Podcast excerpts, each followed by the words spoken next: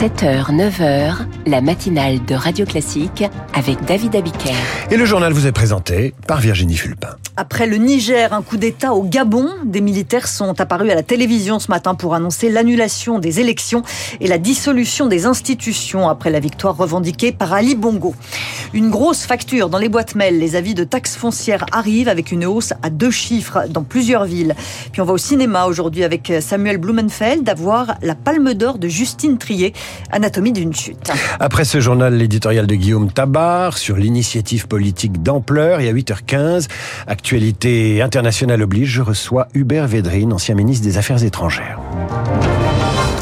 Une tentative de coup d'État au Gabon tôt ce matin. Oui, la victoire d'Ali Bongo, à peine annoncée, une douzaine de militaires sont apparus à la télévision. Ce jour, 30 août 2023, nous, forces de défense et de sécurité, au nom du peuple gabonais et garant de la protection des institutions, avons décidé de défendre la paix en mettant fin au régime en place. Le reporter Cyril Payen a filmé la télévision gabonaise. On le disait, ils sont intervenus, euh, ces militaires, juste après l'annonce de la victoire d'Ali Bongo, qu'on pensait reconduit pour un troisième mandat. Tout est allé euh, très vite, Héloïse Weiss. Oui, le centre gabonais des élections venait de donner le résultat des suffrages. 64% des voix en faveur d'Ali Bongo au pouvoir depuis 14 ans. Un résultat que des militaires ont tout de suite contesté à la télévision. L'organisation des élections générales du 26 août n'a pas rempli les conditions d'un scrutin transparent, ont-ils déclaré. Toutes les institutions sont désormais dissoutes, le gouvernement, l'Assemblée nationale et la Cour constitutionnelle. En 2019, le pays avait déjà connu une tentative de coup d'État, mais d'après les premiers éléments, François Gaulle estime que c'est plus sérieux. Il est historien à l'Institut français des relations internationales. Et il semble que ce coup d'État soit organisé par un groupe de militaires qui proviennent de la garde présidentielle notamment, mais aussi de l'armée régulière et qui sont dégradés alors que le coup d'État précédent était un peu une, une farce improvisée euh, par des militaires de second rang qui ont été tout de suite arrêtés très facilement. Donc c'est pas du tout le même coup d'État qu'à ce moment-là. Au Gabon, les frontières sont fermées jusqu'à nouvel ordre. Des tirs d'armes automatiques ont été entendus à Libreville. Les militaires ont appelé la population au calme. La population qui compte au moins 7, 7400 civils français. Merci Héloïse Weiss. Euh, David, vous évoquerez euh, évidemment la situation au Gabon avec Hubert Védrine, ancien chef de la diplomatie française.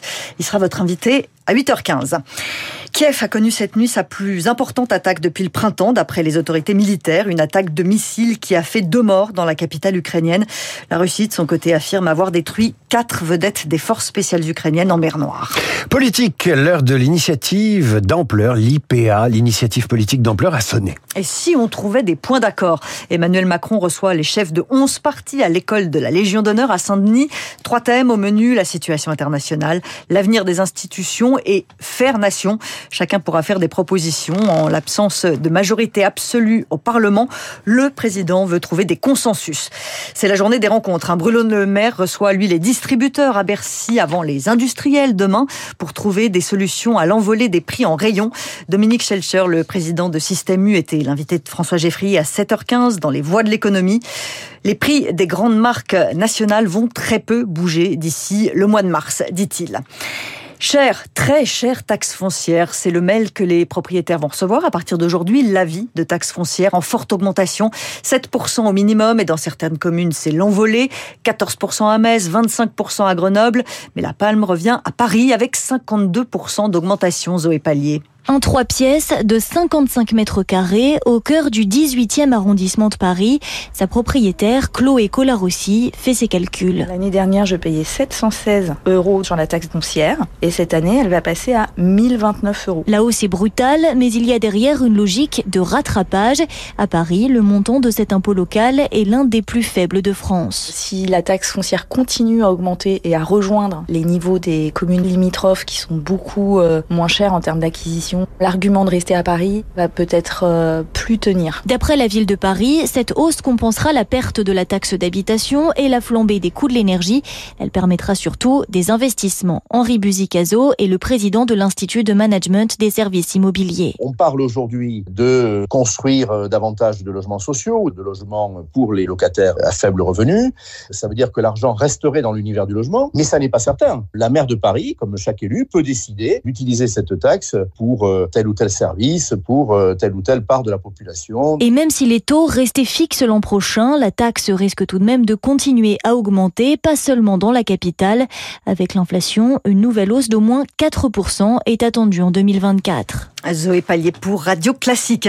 Ça ne vous aura pas échappé, nous sommes mercredi et tous les mercredis, on va au cinéma sur Radio Classique. Avec l'œil expert, euh, Virginie, et la recommandation avec le choix, l'engagement même, dirais-je, de Samuel Blumenfeld. Bonjour. Bonjour David. Je rappelle à nos auditeurs qui vous connaissent, s'ils ont suivi la saison dernière, évidemment, vous êtes euh, journaliste spécialisé dans le cinéma au monde. Vous nous parlez de ce matin de la Palme d'Or de Cannes, Anatomie d'une chute, c'est sorti la semaine dernière, c'est signé Justine Triet, qui remplit les salles. Absolument, c'est en fait c'est parti pour être l'une des palmes d'or qui aura le plus rempli les salles dans le dans l'histoire en fait du festival. Donc c'est important. En fait, c'est une palme. Dire, Anatomie d'une chute devrait terminer à un peu plus d'un million de spectateurs, ce qui met du niveau au niveau de Parasite, de Bong Joon-ho, donc une, une palme d'or qui avait marqué les esprits à juste titre. Et on peut déjà dire que c'est un, un, grand succès au bout d'une semaine. Absolument facilement. Euh, vous savez, David, on peut même le dire au bout de la première journée d'exploitation du mercredi.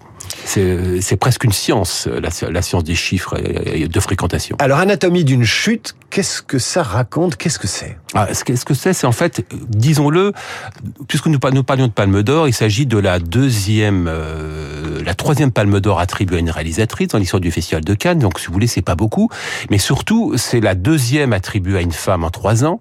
Euh, à chaque fois une réalisatrice française, donc ce qui raconte aussi une époque. Et effectivement, Anatomie d'une chute est un film pas seulement féministe, mais un film qui revendique le féminisme et qui met en scène cette question-là, ô combien centrale dans nos débats de société, mais du coup, ô combien centrale désormais sur, et depuis un, depuis un moment déjà, sur le grand écran. Donc ce que le film raconte, c'est tout simplement d'abord l'affrontement d'un couple dont la relation est inversée selon les schémas habituels, dirons-nous. Donc, si vous voulez, là, nous avons affaire à une romancière euh, qui vit en couple euh, avec son homme et puis leur enfant de 11 ans. Et puis la romancière, elle, est tout à fait indépendante. Elle gagne sa vie. Elle est talenteuse, elle trompe son mari, elle le trompe avec des hommes, elle le trompe avec des femmes. Son mari, lui, eh bien, il est, euh, comme on dit, euh, à la maison. C'est lui qui fait, c'est lui qui fait tourner, c'est lui qui fait tourner euh, la baraque. C'est lui qui s'occupe des travaux ménagers et c'est lui qui n'a pas le talent de sa femme et c'est lui qui est trompé.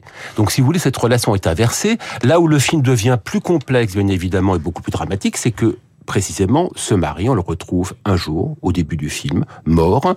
Euh, en principe un suicide, mais euh, le, le, la justice en décide autrement et estime que cela pourrait être tout à fait un meurtre. Donc l'essentiel du film va aussi se passer dans un prétoire, il va y avoir un procès à hauteur d'enfant puisqu'ils ont un enfant et c'est cet enfant qui, qui regarde le procès, qui, et qui regarde la vie de ses parents basculer. Absolument David, si vous voulez, c'est la, c'est la bonne idée du film. La bonne idée du film, c'est pas seulement, c'est pas en fait tant un couple qui se déchire, c'est pas la relation homme-femme qui serait inversée sur le canon habituel, c'est qu'en fait le film progressivement est raconté du point de vue d'un enfant de 11 ans qui prend conscience que la sortie de l'enfance, bien souvent, passe par la prise de conscience que le couple de vos parents ne fonctionne pas du tout. Et là, en l'occurrence, non seulement il ne fonctionnait plus du tout, mais il est désormais inexistant, ce couple.